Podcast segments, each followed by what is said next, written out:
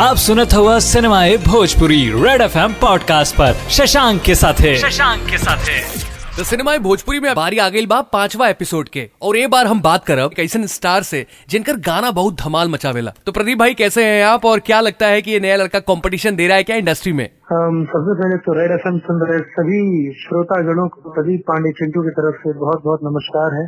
और ये मैं क्या कहूँ ये ईश्वरीय देन है या मेरे अ, मैं कह लूँ कि मेरे जनता जनार्दन का ये प्यार है ये उन्हीं की आशीर्वाद और उन्हीं की असीम मोहब्बत के कारण ये हो पाया है क्योंकि इतनी कम उम्र में इतने आ, जल्द समय इतने कम समय में इतने जल्दी मुझे जो सफलता प्राप्त हुई है जो मिला है ये सिर्फ़ उन्हीं की बदौलत हुआ है और काफ़ी मेहनत भी की है मैंने इस चीज़ के लिए मैं दिन रात मैं एक भी मिनट ऐसा नहीं होता है कि मैं अपने सिनेमा के बारे में, अपने कैरेक्टर के बारे में, किसी भी, जो भी सिनेमा में जिस वक्त कर रहा होता हूँ, मैं पूरी तरह से उसमें बहुत ज़्यादा इन्वॉल्व हो जाता हूँ कई बार मेरे इवन मेरे फैमिली मेंबर्स भी मुझे बोलना, मेरे परिवार के लोग भी हमके कहेलन की, अरे, अब तो क्या हाल बना के रख लिया है। लेकिन मेरे लिए जो सबसे बड़ा जो मेरा, हमारा जो सबसे बड़का नशा, सबसे बड़का जो भी कुछ कह लीजिए, हमारे सब कुछ अगर देखा जाए, मेरी दुनिया मेरे परिवार के बाद अगर कुछ है तो वो सिर्फ़ और सिर्फ़ मेरा सिनेमा है मेरा भोजपुरी सिनेमा है। और बहुत प्यार करता हूँ हमारे सिनेमा से सिनेमा परिवार के लोगों से और मेरे जनता जनार्दन से। शायद उसी का ये रिवर्ट बैक है ये हमको वापसी में रिटर्न गिफ्ट मिल रहा है उससे कई गुना ज़्यादा प्यार। तो ये उन्हीं की देन चिटू आपकी फैमिली का क्या रिएक्शन था जब आपने भोजपुरी फ़िल्मों में आने का प्लान किया? एक्चुअली ये जो बातें हैं कि ये आपने सही बातें बोली कि कुछ लोगों की मानसिकता, कुछ लोगों की सोच आज भी वैसी है कि जब घर में लड़का होता है तो एक अलग नज़रिए से उसे देखा जाता है और लड़की को एक अलग नज़रिए से देखा जाता है। लेकिन चूँकि मैं जिस परिवार से बिलोंग करता हूँ, मेरे ग्रैंडफादर मेरे हमारे दादाजी डॉक्टर रहे हैं और मेरे तो उनका जो डिसिप्लिन रहा है हमारे घर में, वो सभी को, चूँकि वो खुद ही वो डॉक्टर रहे सबको एक समान उन्होंने, बल्कि एक समान देखा भी है। और हम लोगों को भी वही शिक्षा, वही संस्कार उन्होंने दिया है। और जब मेरे पिताजी, जब वो डायरेक्टर बने भोजपुरी सिनेमा में वो आए और जब उन्होंने कई बड़ी ही फ़िल्में फ़िल्मों का उन्होंने जब निर्देशन किया, पहले तो एक्चुअली मैं बता दूँ कि मेरा बहुत ज़्यादा पहले मैं बिल्कुल भी इंटरेस्टेड नहीं था। भोजपुरी सिनेमा के प्रति बिल्कुल भी मेरा कोई शौक नहीं था। मैं, हम अपना पूरा जीवन में, हम अपना पिताजी के सेट पर उनके शूटिंग सेट पर हम मुश्किल से तीन बार गए होंगे। क्योंकि पढ़ाई लिखाई मेरी मैं मुंबई में चल रही थी और उसमें ज़्यादा, और उससे ज़्यादा हमको बहुत ज़्यादा शौक था क्रिकेट का। I was a very good cricket player में मैं बहुत क्लब से खेला भी हूँ, मुंबई लेवल से, अपने स्टेट लेवल पे खेला भी हूँ। और मेरा बहुत ज़्यादा फोकस उस तरफ़ था। लेकिन कहा जाता है ना कि जो किस्मत में जो लिखा होता है, जो आपके भाग्य में लिखा होता है तो आपका भाग्य कहीं से भी आपको खींच कर उसी तरफ़ लेकर आता है, जहाँ भाग्य ने आपको निर्धारित किया है। और वही हुआ है मेरे साथ। मेरे फैमिली में किसी को भी ऐसा कुछ अ, कहीं ना इच्छा थी ना शौक था। इवन मेरे पिताजी को भी उनको भी पापा को भी बहुत ज़्यादा ऐसा इंटरेस्ट नहीं था। उनको भी बिल्कुल ये नहीं था कि हमको हीरो बनाना है या हमको एक्टर बनना है। लेकिन इसकी शुरुआत बहुत बहुत ही कमाल की है। तो ये यूटर्न कैसे आया? क्रिकेटर बनना था एक्टर बन गए। मैं हुआ ऐसा कि मैं एक दिन मेरे स्कूल से मैं वापस आ रहा था। तो एक प्रोड्यूसर है हमारे मुश्किल प्रोड्यूसर थे रमाकांत प्रसाद जी। उन्होंने एक फ़िल्म प्लान कर थे दीवाना। और मेरी पहली शुरुआत हुई थी जब मैंने पहली फ़िल्म की थी, वो एज ए बतौर बाल कलाकार चाइल्ड आर्टिस्ट के तौर पर मैंने पहली फ़िल्म मेरी। उसमें एक्टर थे दिनेश लाल यादव, मेरा हुआ जी, और उसमें हीरोइन थी पाकी हेगड़े जी। और पिताजी ही उसे निर्देशित कर रहे थे फ़िल्म को। और जब मैं स्कूल से वापस आया तो वो लोग डिस्कशन कर रहे थे और उन्होंने उससे पहले रमाकांत जी ने और पप्पा ने भी कई सारे बच्चों के ऑडिशन दिए थे, पचास साठ बच्चों के। एक बहुत ही कमाल का उस फ़िल्म में एक अहम रोल था, उस कैरेक्टर का, उस एक्टर का, उस चाइल्ड आर्टिस्ट का। वो हीरोइन का भतीजा होता है और वो लव स्टोरी सिनेमा थी हीरो हीरोइन की और उसके बीच में ये ब्रिज का काम करता है। और उस पॉइंट पर प्रॉब्लम्स पर ये आके बीच में खड़ा हो जाता है और वो शॉर्ट आउट करके कैसे उन दोनों को मिलाने की कोशिश करता है। तो वो एक, जो किरदार था, उन्होंने बहुत सारे बच्चों को देखा तो उन्हें कुछ नहीं समझ में आया नहीं जमा। तो वो लोग उस उस कैरेक्टर को लेकर भी बहुत चिंतित थे स्पेशली जो प्रोड्यूसर थे। तो मैं स्कूल से आया जब तो मैं आते ही मैंने जो जो भी मैं अपना एक्टिविटी होता है घर में, वो मैं अपना कर रहा था और मैं अपने बेडरूम में चला गया फ्रेश अप तो जो प्रोड्यूसर थे रमाकांत जी, उन्होंने बोला की सर चिंटू बाबू से कराते हैं रोज।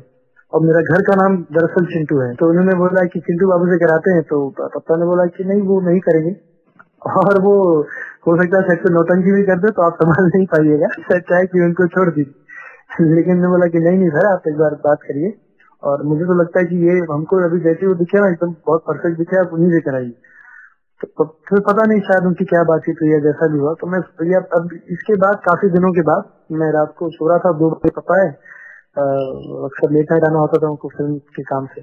तो वो आए और उन्होंने मुझे उठाया और बोले कि सुबह तुम्हारा शूटिंग है। तो मैंने, मैं नींद में काफ़ी था तुम्हारा हाँ ठीक है ठीक है, करके मैं सो गया वापस। तो जब सुबह उठा तो मुझे लगा कि ऐसे सबके, जैसे होता है ना कि कहीं खड़ा होना है, कहीं कोई बच्चे को खड़ा होना होगा, कहीं एक आध सीन के लिए एक आध के लिए कहीं या कहीं से कहीं जाना, कहीं गुजरना, उजरना होगा तो ऐसा कुछ होगा।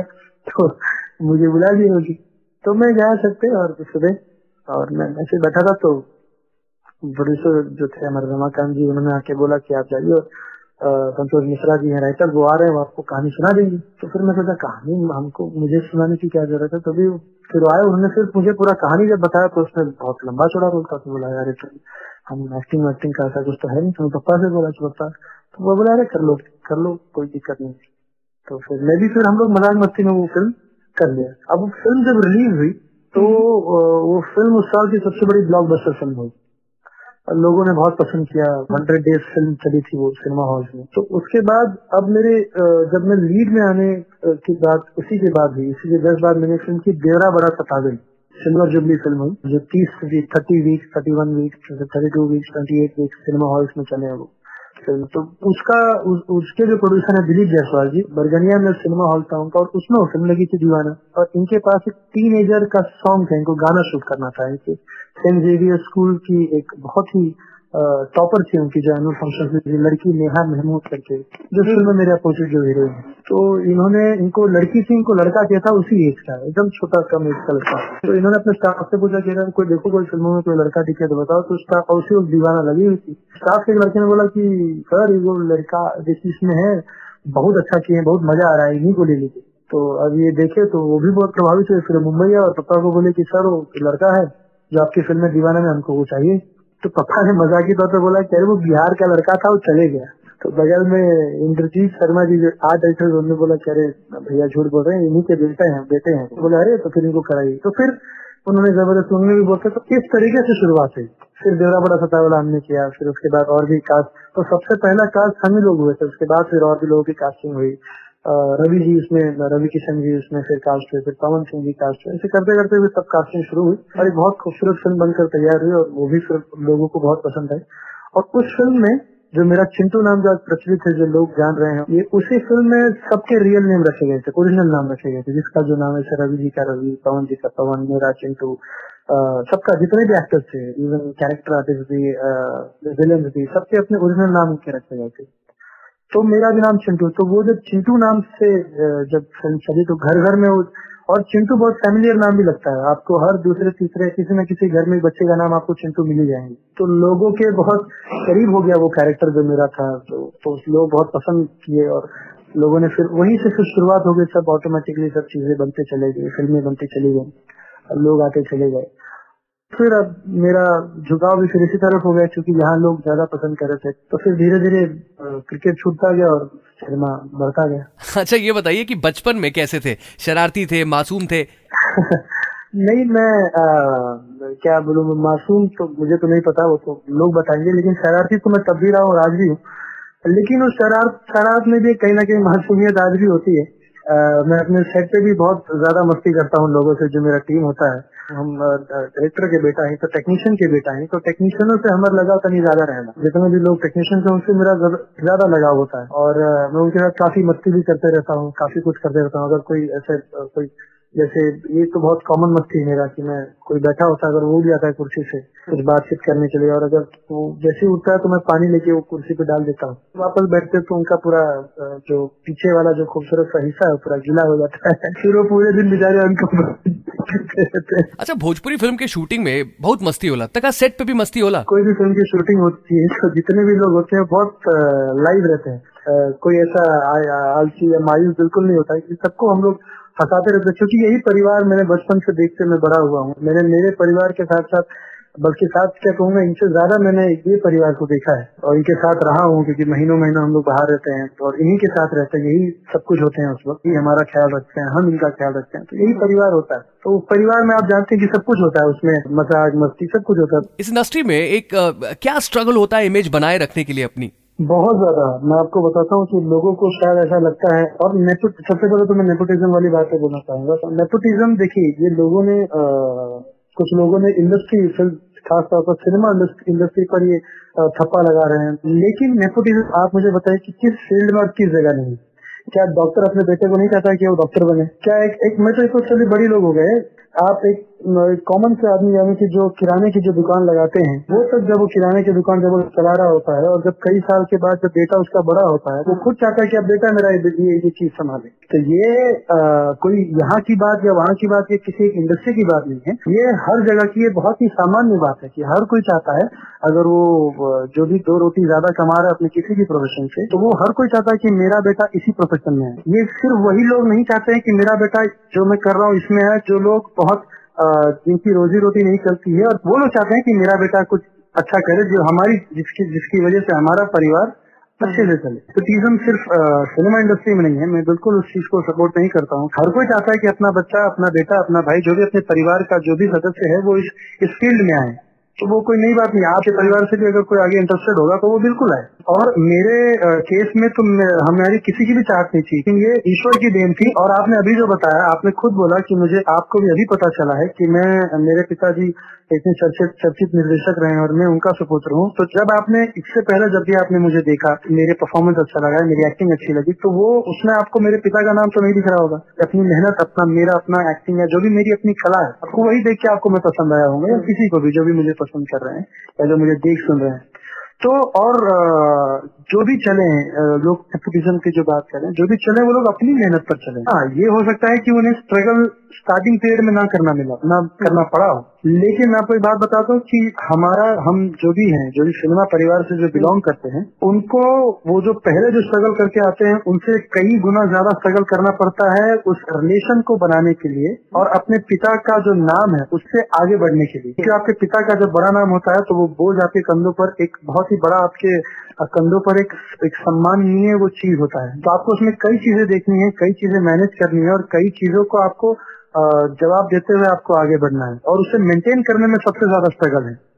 क्योंकि जिस वक्त मैं इंडस्ट्री में आया मैं आपको बताऊँ कि आ, मेरे भोजपुरी सिनेमा में सिंगर लॉबी बहुत तगड़ी चल रही थी। लेकिन जब हम आए हैं तो हम नॉन सिंगर एक्टर आए थे। हम सिर्फ़ अपने एक्टिंग के दम पर आए थे। तो हम जो एक्टिंग कर रहे थे वो मेरे पिताजी तो कैमरे के सामने कर नहीं रहे थे। वो मुझे बेशक बता रहे थे मुझे बेशक हर बारीकी समझा रहे थे। लेकिन जब तक आप खुद उस मेहनत नहीं करेंगे और आप खुद जब तक वो काम नहीं करेंगे कैमरे के सामने तो आप ही कर रहे हो तो वो नहीं कर सकते। या कोई भी नहीं कर सकता। जो भी आपका टैलेंट है वो आप दिखा सकते हैं। चिंटू ये बताइए कि बाहर से आने वालों के साथ क्या भेदभाव किया जाता है फ़िल्म इंडस्ट्री में? क्योंकि बहुत चर्चाओं में बहुत विवादों में भी रहती है अक्सर ये। मैं बताऊँ मैं तो मेरी इंडस्ट्री को जानता हूँ। इंडस्ट्री में तो जितने भी एक्टर्स हैं सब बाहर से आए हुए हैं। हमारे मनोज तिवारी जी से लेके रवि किशन जी से लेके जितने भी स्टार्स बने हैं, वो सब आउटसाइडर्स ही है ना। सिनेमा परिवार से तो मैं पहला एक्टर आया हूँ भोजपुरी सिनेमा में। पहले तो बहुत लोग आए, उनको बाहर के लोगों ने उनको राजनीति रचकर उनको बाहर कर दिया। तो यहाँ तो बल्कि उल्टी चीज़ है। और बॉलीवुड का तो मुझे पता नहीं कि क्या है, क्या नहीं, क्योंकि मैं उस फ़ील्ड में नहीं हूँ अभी तो ऐसे ऑफर्स आए हैं, काफ़ी मेरे ख्याल से शायद नौ दस फ़िल्मों के आए हैं, लेकिन वो बहुत ज़्यादा मन मेरा किया नहीं। और मुझे नहीं लगा कि इस फ़िल्म को करना ही चाहिए। उसका एक और कारण है कि अभी भोजपुरी इंडस्ट्री जिस सुनहरे दौर से भी गुजर रही है इसका भविष्य बहुत सुनहरा है। और मेरी अपनी ये सोच है कि हम अपने इंडस्ट्री को, हमारे भोजपुरी इंडस्ट्री को ऐसा यहाँ तक, वहाँ तक ले जाए कि बॉलीवुड वाले कर से इस इंडस्ट्री में काम करने के लिए। और वो प्रयास जारी है, जैसा कि अब आज आप देख रहे होंगे कि साउथ के जो लोग हैं बॉलीवुड वाले कई लोग अब साउथ इंडस्ट्री में काम करने के लिए जा रहे हैं। तो मैं चाहता हूँ कि जैसे कुछ अभी कुछ सालों में साउथ इंडस्ट्री ने बहुत पिकअप लिया, उसके लिए बहुत बड़ी बात यह है कि वहाँ की गवर्नमेंट बहुत सपोर्टिव रही है। तो इसी प्रकार जब हमारी गवर्नमेंट, जब हमारे भोजपुरी भाषा के लिए, भोजपुरी भाषा सिनेमा के लिए अगर कुछ करना चाहेंगे और करेंगे तो बेशक हमारा भोजपुरी सिनेमा का लेवल और भोजपुरी सिनेमा का स्तर बहुत ऊंचाई तक जाएगा, बहुत ऊपर जाएगा। क्योंकि हमारी जनसंख्या, हमारे हिंदुस्तान में हिंदी के बाद अगर सबसे ज़्यादा बोले जाने वाली भाषा है तो हमारी भोजपुरी है। और जिस दिन गवर्नमेंट पूरी तरह से सपोर्टिव हो जाएगी सिनेमा के लिए तो बेशक इस, इस सिनेमा को किस लेवल तक और कहाँ तक जाएगा ये किसी को उम्मीद नहीं। अच्छा भोजपुरी गानों की बात है तो कपड़ों को लेकर गानों को लेकर शब्दों के चयन को लेकर अक्सर विवादों में रहती है ये इंडस्ट्री ऐसे बिहेवियर पे ऐसे बर्ताव पर क्या कहेंगे आप? ये जो मानसिकता है जो लोगों ने इस भोजपुरी को लेकर जो एक एक टैग बना लिया है अभद्र ये जो टैग बनाया हुआ है ये मैं आपको बता दूँ कि ये हमारे भोजपुरी के अपने लोग जो अपने भोजपुरी भाषी लोग हैं इन्हीं लोगों ने इसका विस्तार किया है इन्हीं लोगों ने इसको प्रमोट किया है।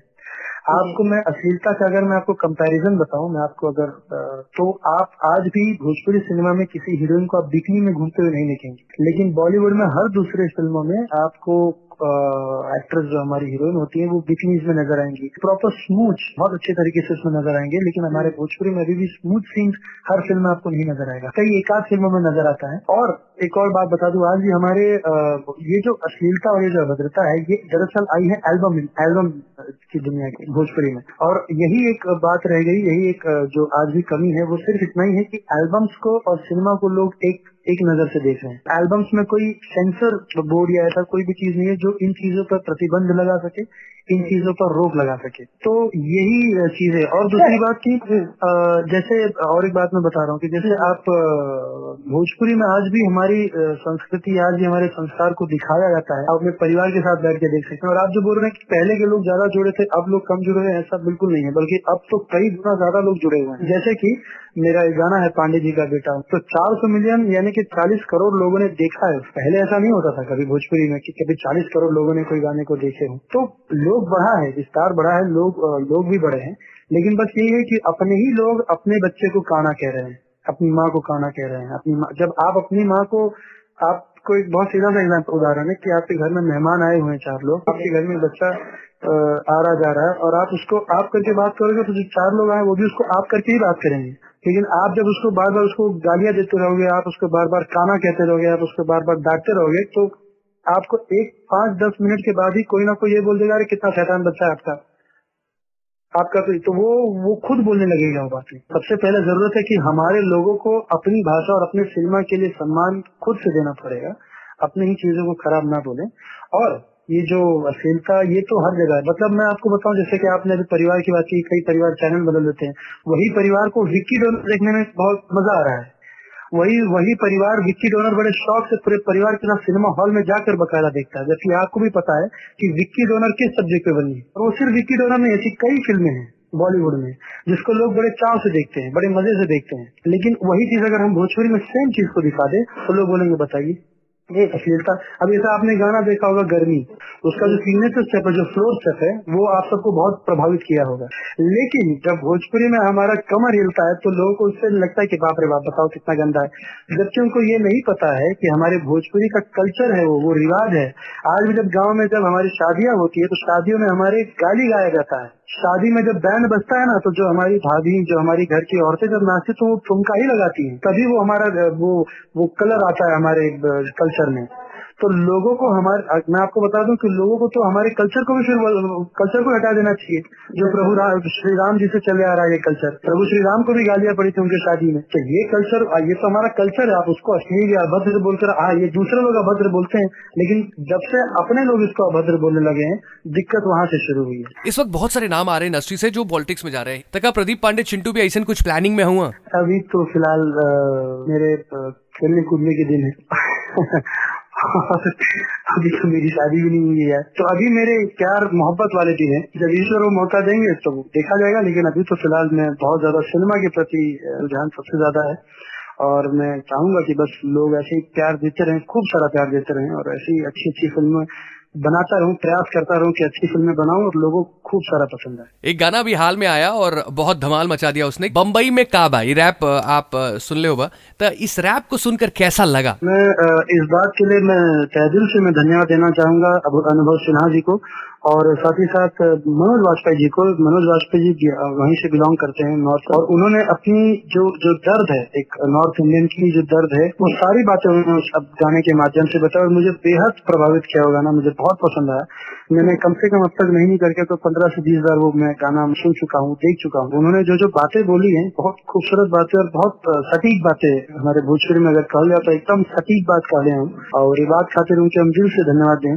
हम ही कहा बल्कि पूरा भोजपुरी इंडस्ट्री उनकी धन्यवाद देता भोजपुरी इंडस्ट्री की तरफ़ से लव यू उनके खातिर। चिंटू किसी विवादों में कभी घिरे हो या कभी डर लगा हो कि कंट्रोवर्सीज में आ जाऊँगा तो इमेज बिगड़ जाएगी?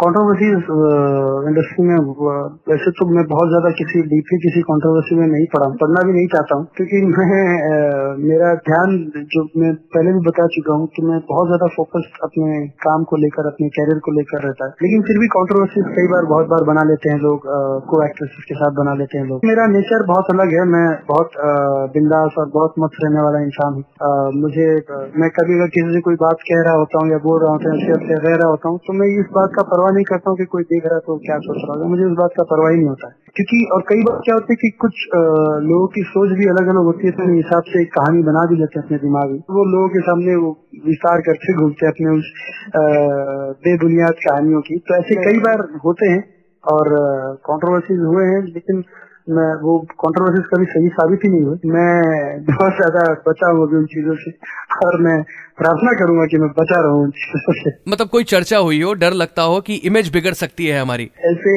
एक नहीं ऐसे कई किस्से हैं और कई बार बहुत बहुत प्रॉब्लम में फंस भी जाता हूँ उन चीज़ों की वजह से क्योंकि कई बार आ, सामना करना पड़ा ऐसी चीज़ों का। और मैं तो एक बात बता दू मेरे लिए तो चलो ठीक है। प्रपोजल तो वो तो है बट कई बार बहुत सारी मतलब मैंने अलग अलग भिन्न भिन्न प्रकार के हरकतें देखी है मैंने। एक लड़की थी जो बिहार से बिलोंग करती थी कई बार है लेकिन ये वाला इंसिडेंट तो बहुत ज़्यादा खतरनाक था। तो वो आ, वो पटना से वो बिना बोले अपने घर वालों को वो निकल गई घर से और वो फिर मुंबई आ पहुँची और को पता नहीं कहाँ से उन्होंने एड्रेस एड्रेस वहीं से ले लिया था। पटना से ही। अब उधर मुंबई आई और वो मेरे बिल्डिंग के नीचे आके वो जो वॉचमैन थे उन्होंने उनको फिर रोका कि भाई आप कहाँ जाना तो मैं बोला कि चिंटू पांडे जी से मिलना है। तो बोले कि आप नाम बताइए। तो उन्हें जो भी नाम बताया फिर मुझे तो, तो उस वक्त मैं नहीं था वहाँ पर घर पे। बोला कि नहीं वो तो घर पे नहीं है। तो उस लड़की को लगा कि शायद झूठ बोल रहे तो उन्होंने कहा कि नहीं आप झूठ बोल रहे हो वो घर पर ही है। तो बोले अरे नहीं है वो घर पे होते तो मैं क्यों बोलता? बोला कि नहीं मुझे उनसे अभी से अभी के अभी मिलना है। तो उन्होंने बोला कि नहीं तो संभव नहीं है जब वो नहीं है तो, तो उस लड़की ने सीधा अपने बैग में से एक चाकू निकाला कलाई पर रख लिया और उन्होंने बोला कि मैं सिर्फ़ दस तक गिनूँगी उसके बाद अगर वो नहीं है तो मैं काट लूँगी। अब वो बेचारा वॉचमैन परेशान वो बोला करूँ जब वो नहीं है तो मैं कहाँ से उनको ले आऊँ? वो कोई मैं भगवान तो हूँ नहीं की जादू करके उनको ले आऊँगा ऐसा कुछ? तो फिर उस वॉचमैन ने तुरंत फ़ोन किया ऊपर की ऐसा ऐसा बात है। तो मेरे परिवार वाले भी डर गए कि यार ये ये क्या है? तो फिर मेरे जो मेरे चाचा थे और मेरे मेरा भाई था छोटा वाला मेरी बहन चूँकि लड़की तो मेरी बहनें भी थी तो वो लोग भी गई तो सब लोग नीचे गए और उसको उनको जो थी लड़की उनको समझा रहे कि अरे आप ये क्या कर रहे हो? ऐसे सब ठीक नहीं है वो नहीं है घर पे। और वो जब आएँगे तो मिलवा देंगे आप ऐसा ये सब मत करिए। हम्म। तो लेकिन नहीं नहीं मुझे अभी क्या तो उस लड़की ने बहुत ज़्यादा मतलब जिद पकड़ लिया था और उसने गिनती शुरू कर दी।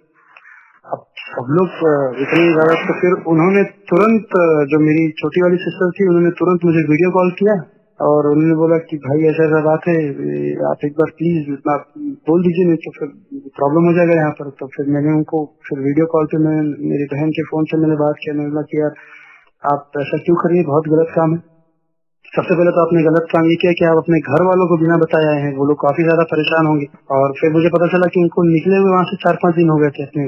घर से। वो जैसे उतरी थी स्टेशन से डायरेक्ट ट्रेन से वही आई थी। हाँ दो दिन। तो मैं बोला कि ऑलरेडी आपको दो दिन हो गए होंगे, सब परेशान होंगे, पता नहीं, पुलिस कंप्लेन वगैरह भी कर दिए होंगे। तो आप, आपको ये नहीं करना चाहिए, आप बहुत गलत काम किया आपने। आप, आपको मिलना था तो इसमें कोई बड़ी बात नहीं थी। आप घर वालों से पूछते हैं, आप घर वालों के साथ आती या मैं उस तरफ़ आता मुलाकात हो जाती।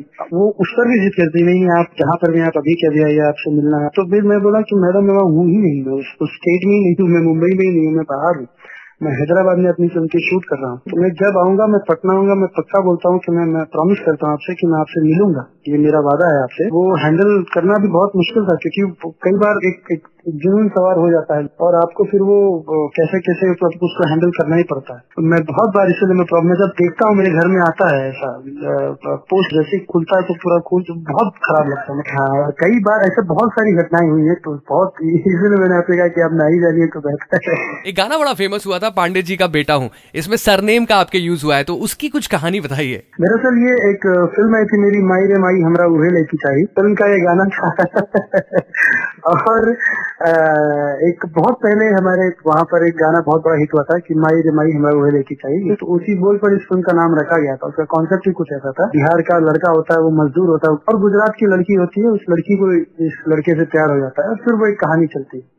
तो उसमें ये गाना था और एक ये राइटर है हमारे यहाँ सुमित चंद्रवंशी और उन्होंने आके और हाँ ये ब्रेक देने से भी याद है जो आपके नेपोटिज्म वाला सवाल था। पिता ने तो अन, मतलब अनगिनत लोगों को यहाँ पर मौका दिया है अनगिनत लोगों को ब्रेक दिया है। भोजपुरी इंडस्ट्री में आज जितने भी लोग एक्टिवली काम कर रहे हैं उसमें से अस्सी से पचासी प्रतिशत लोगों को मेरे पिता लेकर आए हैं जो जिन्होंने मौका दिया है मेरे पिता ने चाहे वो टेक्नीशियन हो चाहे वो एक्टर्स हो। खैर तो उन्होंने उनको पहली बार उनसे लिखवाया था और फिर उन्होंने बहुत अच्छे से गाने लिखे बहुत ही अच्छा उनका नाम हो गया। फिर उन्होंने एक गाना यही पांडे जी का बेटा हूँ वो लेकर आए।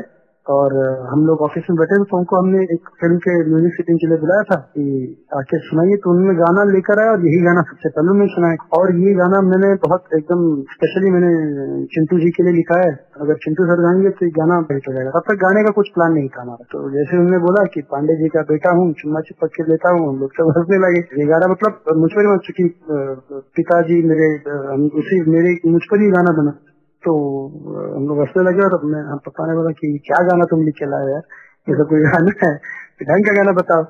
तो बोला कि अरे नहीं सर, इसको आप करिए शोर शोर हिट गाना है। तो ने बोला कि यार नहीं नहीं, ठीक है, जो भी है, लेकिन इसको नहीं करेंगे, दूसरा बताओ। तो फिर उसको साइड में करके, फिर दूसरे गाने उसमें पिक्चर में सर फिर पिक्चर शूट हो गई, पूरे गाने भी सारे शूट हो गए। जब फ़िल्म का, जब गाने शूट होने के बाद जब मैं फ़िल्म करके वापस आया तो फिर वही राइटर को हमने दूसरी फ़िल्म के लिए बुलाया। आया तो बड़ा मन उदास उदास होकर एकदम बैठा हुआ था। तो पापा ने बोला कि क्या हुआ तुमको? ऐसे क्यों बैठे हो? सर, आप मेरी बात खाली एक बार सुन लीजिए ना, वो वाला गाना डाल दीजिए। और मेरे पिता का उस फ़िल्म से कोई लेना देना नहीं है, मायरे माई से। ना वो उसके डायरेक्टर है, ना वो उसके प्रोड्यूसर है, ना वो उसके म्यूज़िक डायरेक्टर है। उसके डायरेक्टर म्यूज़िक डायरेक्टर कोई और सब, बाकी लोग सब और थे। तो उसके जो डायरेक्टर थे, अजय झा जी, वो भी बैठे हुए थे। तो उन्होंने तो उन्होंने बोला की कौन सा गाना?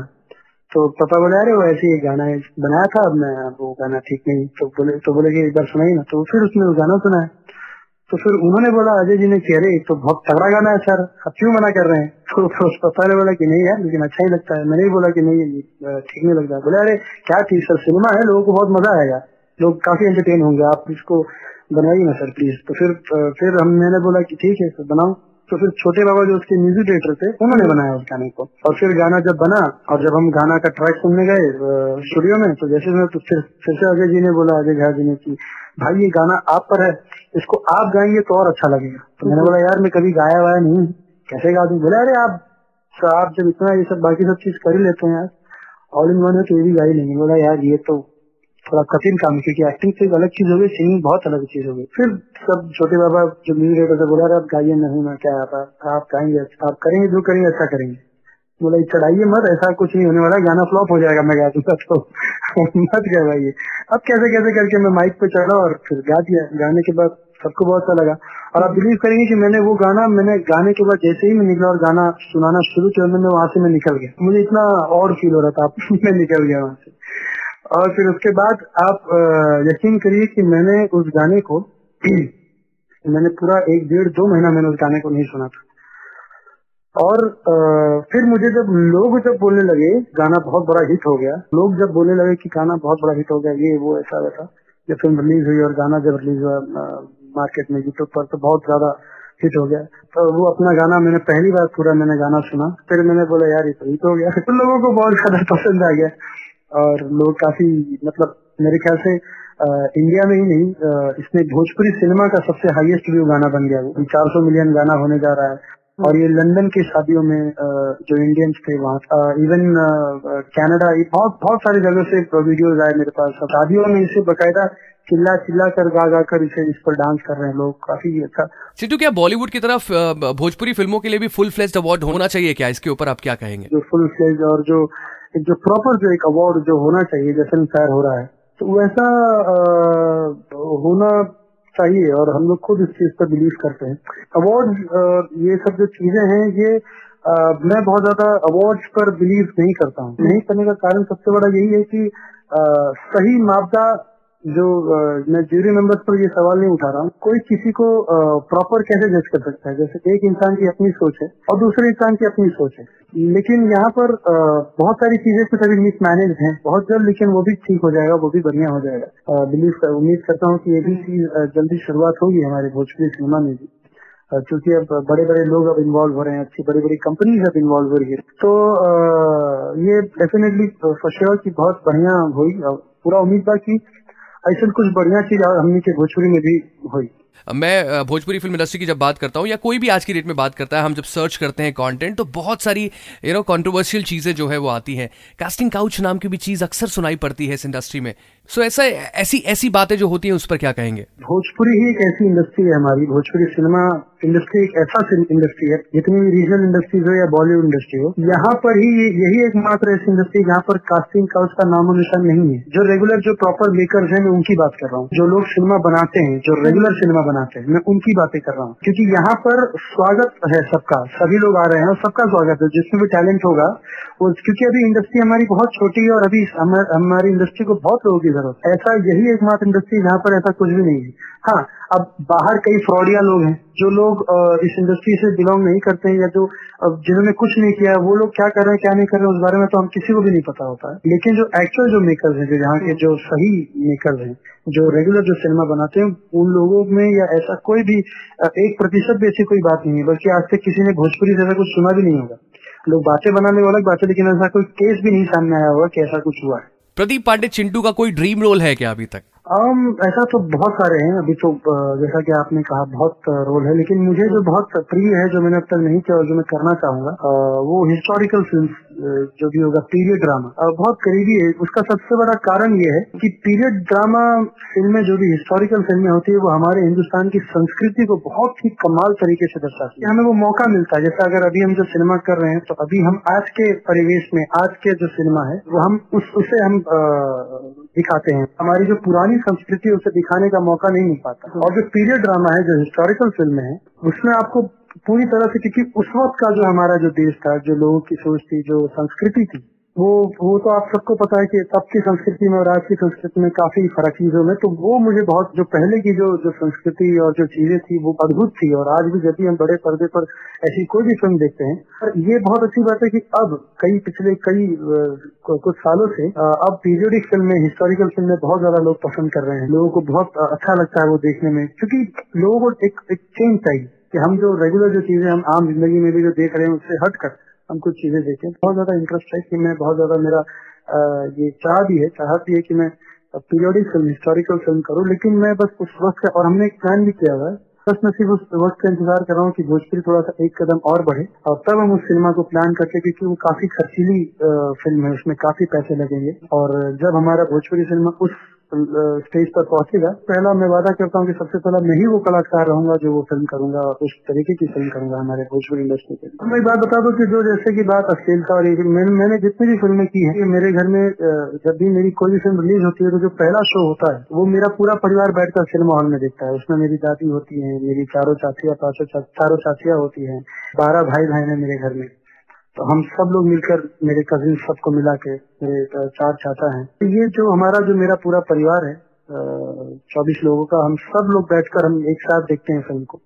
और मैं इसीलिए नहीं करता हूँ कि ताकि ऐसा कोई भी विजुअल ऐसा कोई भी शॉट ऐसा ना है कि जमुना वजह से हमारे परिवार के कोनो भी सदस्य की नज़र झुक जाए या इन्हें होने ताकि की ज़रूरत पड़े। तो ये बात हम मैं अपने दिमाग में रख कर आ, मैं वो कोई भी सिनेमा करता हूँ। और इसीलिए शायद लोगों को खास तौर पर जो हमारे जो भोजपुरी के जो परिवार पर जितने भी महिलाएँ हैं, वो लोग मुझे बहुत ज़्यादा प्यार करती हैं शायद इसी वजह से, क्योंकि वो वो देख पाती हैं सिनेमा को, उनको अच्छा लगता है वो, कि आज भी जो पारिवारिक फ़िल्म है, उसका फ्लेवर जो होता है मेरी एक्शन फ़िल्म हो या कोई भी किसी भी प्रकार की फ़िल्म चाहे वो लव स्टोरी हो लेकिन उसमें पूरी तरह से पारिवारिक होती है। परिवार के पूरे आप पूरे परिवार के साथ बैठ कर देख सकते हैं। और उसी दावे के साथ मैं सिनेमा करता हूँ। आपके गाने ने धमाल मचा दिया था। उस गाने को अब सुना दीजिए अगर हो सके तो रेड एफएम लिसनर्स को रेड एफएम पॉडकास्ट पर। पर लड़की कहती है उसमें की ऐसे निरेख नमखना रे मेरा बदन अंगूरी। छोरा छी छोरा तू लगता है रखना हमसे दूरी। कि तेरी पतली कमर, तेरी कम उमर उद्घाटन में आज कर देता हूँ। पांडे जी का बेटा हूँ, चुम्मा चिपक के लेता हूँ। पांडे जी का बेटा हूँ चुम्मा चिपक के लेता हूँ। बहुत बहुत धन्यवाद हम सबसे बात करे खातिर। Thank you so much Red F के सभी सदस्यों को जितने भी टीम मेंबर्स हैं सबको तहे दिल से शुक्रिया सबको बहुत बहुत शुभकामनाएँ और जितने भी मेरे श्रोतागण मेरे भोजपुरी दर्शक जितने भी लोग मुझे सुन रहे हैं और जो गैर भोजपुरी लोग भी जो भोजपुरी बेल्ट से या जीपी बिहार से नहीं भी होकर जो भी लोग मुझे सुन रहे हैं थैंक यू सो मच आप सबका। और तहे दिल से धन्यवाद है। बस आ, हमेशा ऐसे ही प्यार देते रहे हमेशा ऐसे ही विशेष कामनाएँ मेरे लिए करते रहे दुआएँ करते रहे और मेरा हमेशा से ये वादा है कि मैं प्रयास करता रहूँगा कि अच्छी अच्छी फ़िल्में दूँ हमारे भोजपुरी सिनेमा की और और ऊँचे लेके जाऊँ भोजपुरी सिनेमा को हमारे सिनेमा को और लोगों तक पहुंचाऊं। So thank you so much and love you कैसन लागल एपिसोड बतावे खातिर भेजा अपन प्रतिक्रिया और सुझाव। Podcast at the rate Red F M dot in आरोप साथ फॉलो करा Red F M podcast Instagram पर।